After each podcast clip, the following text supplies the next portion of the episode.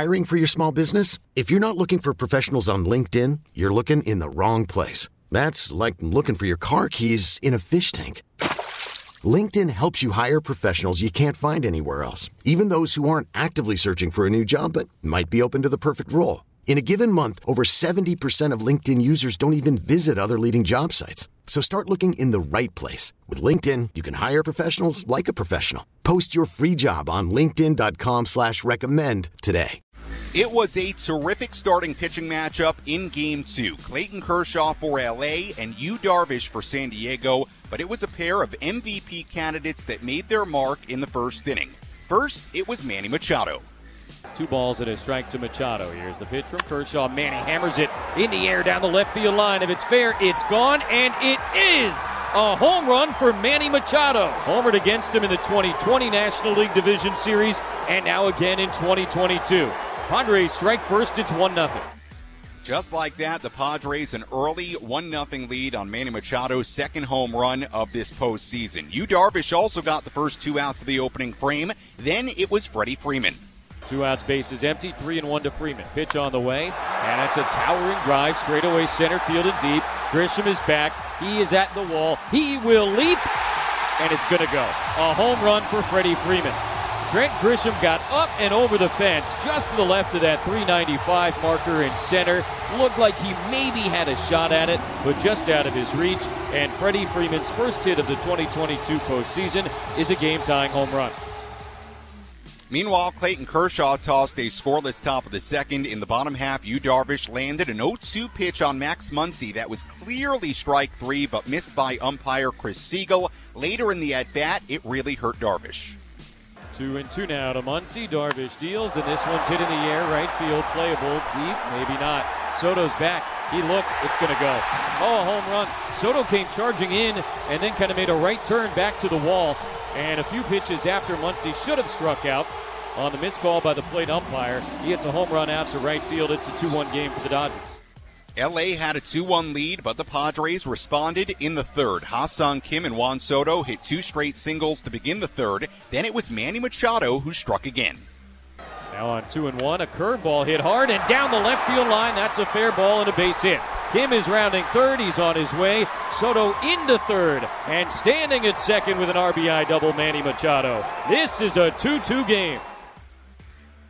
With one out, Jake Cronenworth hit an RBI ground out to first base. That gave the Padres a 3 2 lead. So the Padres were in front, but with one out in the bottom half of the third, Trea Turner answered against Darvish.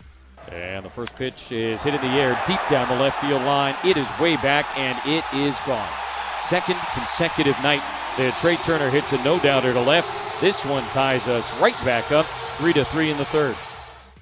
After that, both Darvish and Kershaw delivered a scoreless fourth inning. Same thing in the fifth inning. The Padres struck against Brusdar Graterol in the top half of the sixth inning with runners on first and second and one out. It was Jurickson Profar. Graterol's getting hit all over the yard, but the Padres threatening, and now a ground ball into right field and a base hit. That's going to get Cronenworth home, and the Padres going to go back in front. A bounding ball through the right side, an RBI single for Profar, and a 4 3 San Diego lead in the sixth. That's all the Padres would get in that inning after Graterol made a great play on a safety squeeze bunt by Trent Grisham, getting Wil Myers at home plate. Cody Bellinger then made an outstanding catch on a deep fly ball to center off the bat of Austin Nola. That kept the Padres in front by only one. Meanwhile, Dodgers had a big threat in the bottom half of the sixth inning against Darvish. Will Smith singled, Max Muncy singled, two on, nobody out. Bob Melvin then brought Robert Suarez in. Suarez struck out Justin Turner for out number one. Gavin Lux was next. Those are your middle infielders. First pitch swinging, ground ball to second base. Cronenworth charges to second for one. Kim to first. Oh yeah, it's in time in a double play. Robert Suarez comes into a first and third, nobody out situation. He strikes out Justin Turner, and he gets an inning ending double play off the bat of Gavin Lux.